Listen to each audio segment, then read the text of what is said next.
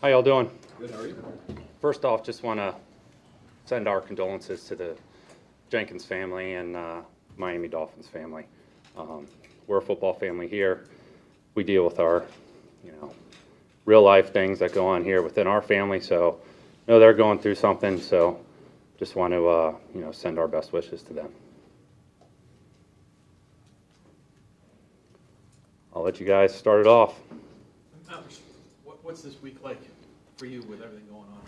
Yeah, there's a lot going on. A little over 24 hours before the biggest transaction day in the NFL. So there's a lot of information gathering. There's a lot of evaluating. Just a lot of communication in-house, as far as what we're looking for, ways we can improve the team. So there's a lot going on. How do you feel about the roster after the preseason training camp? How do you feel about the roster heading into week one of the regular season? Good, yeah. It's we'll see in a week here. Preseason's great. The competitive practices that we've been able to have are great, and they give you a bit of a barometer. But most teams aren't pulling out all the tricks to win a preseason game. So it's a lot of evaluation. Trying to find guys, put guys in the right spot. So just keep working through it here. Got a couple more weeks for the guys to work on things, improve. So we'll see here down in Miami. Without giving out any trade secrets in terms of who's going to make the roster, what's your analysis of the draft class that you drafted this past draft and how they've reacted during the preseason? They worked really hard. Those guys have gotten a lot of chances to go out there and prove themselves. Luckily, we've been able to see a lot of those guys, really go out there and compete. And I think we've got a good group to work with, and hope we can say that about every group that we bring in here. But they're working hard. They're doing a lot of the right things. One thing that's really nice is to see how close of a group they are as a rookie class. To see them all sitting at lunch together, really growing together as a class, just builds the team camaraderie in the locker room. So that's been great to see. What's the balance between evaluating your own roster, seeing who's going to make the final 53, and also keeping an eye around the league, who's going to get cut from other teams, and who's going to be available in the trade market around that? Certainly, that's the tricky aspect of it. It's similar to kind of putting your draft board together and seeing, where this guy's at around the league and what the value is there. And it's the same thing with your players, or maybe a guy you've got your eye on from another team who maybe you didn't have graded as highly coming out of college or in previous years in the NFL. And now this guy looks like he might be able to help us. Now there's a trade-off. We got to have a spot for that guy. So there's definitely a delicate balance there. Activity on the trade market do you expect come 4 p.m. tomorrow? Yeah, that's a difficult one to predict. Everybody's still really, I'd say, evaluating where they're at with their guys. Can they get a guy through? Do they need to put a guy on a roster? Or, look, there's no shot at us getting this guy back. Can we find out if there's a market out there for him, and can we get something in return? We'd like to have him back. There's just...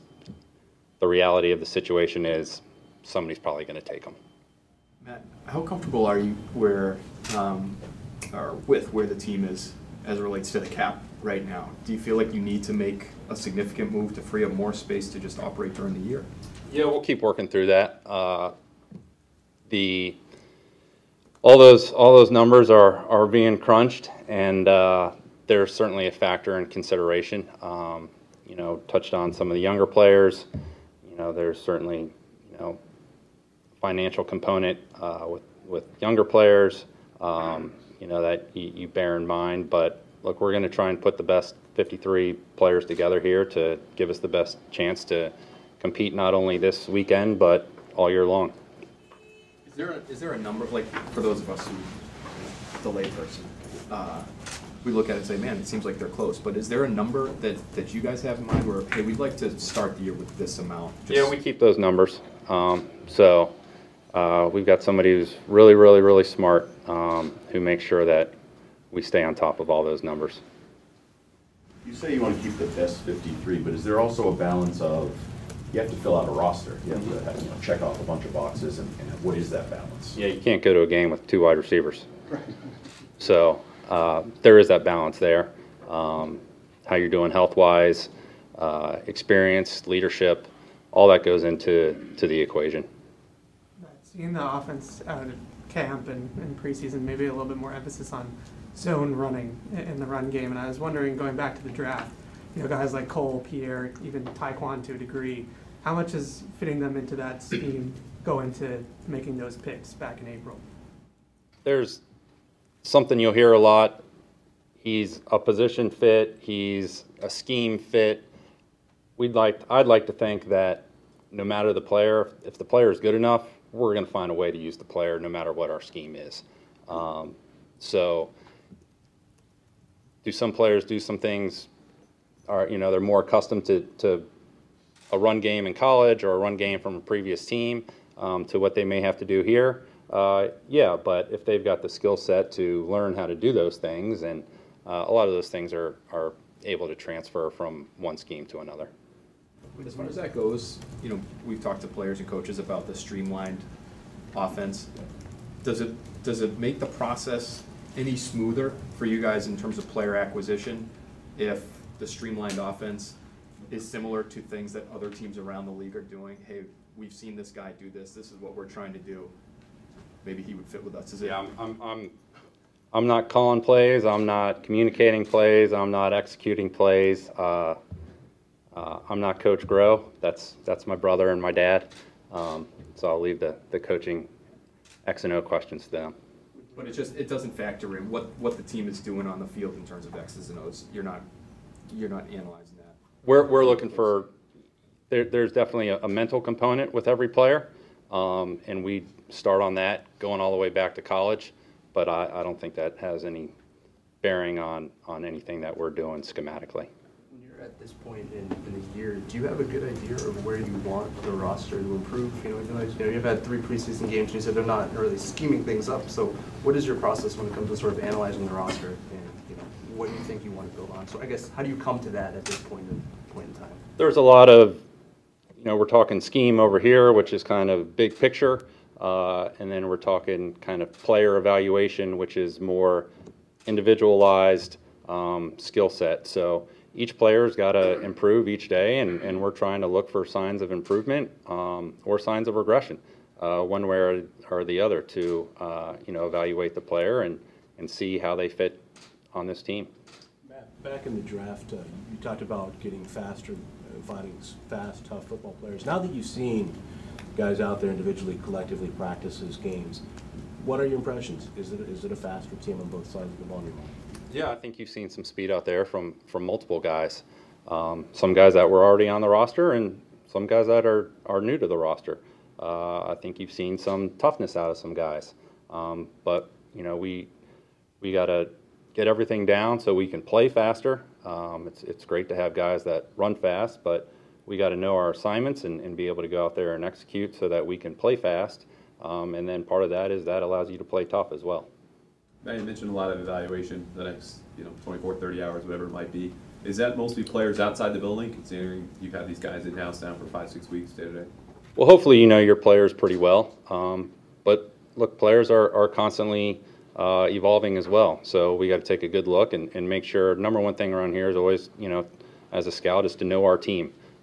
We can't make evaluations as scouts to college players, free agents, what have you, if we don't know our team, if we don't know how this player is going to come in and what their role is going to be for our team and how well they're going to be able to execute it. So it's both inside and outside the building. Matt, do you have like a draft board almost for this, guys that are on the bubble, maybe on other teams, look up for this guy in rankings and things like that as you? We try and track all that stuff. I'd say it's not as expansive as a draft board. You don't know who's going to be available. I'm sure I have wasted hours and hours and hours of time watching players that are not going to be available. Just like I'm sure guys at other teams have watched hours and hours of our players that are not going to be available. And that's just the way it goes. Now in the draft, they're all available. You might not get a chance to take them.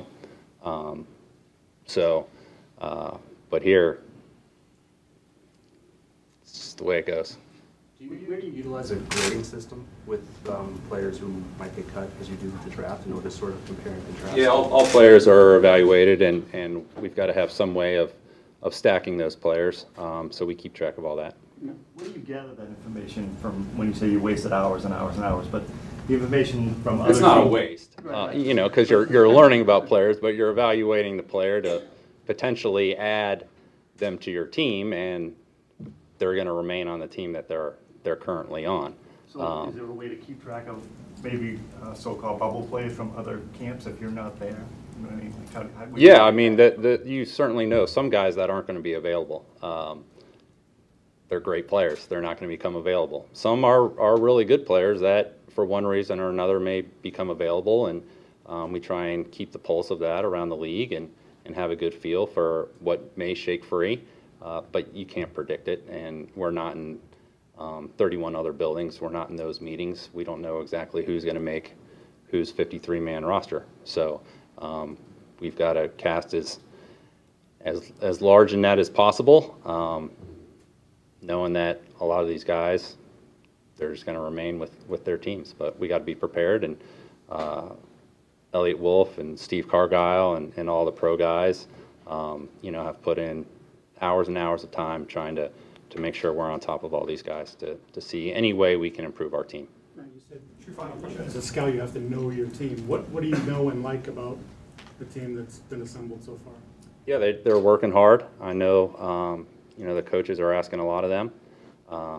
They're trying to do all that they can to get better. I think they've gone out, competed hard, played physically in two sets of joint practices and in 3 games. So, you know, like you guys have touched on, we've talked about wanting to be a tough team. Be a tough team, you got to have tough players who got to go out there and play tough. So I've been able to see some of that, so that's been encouraging.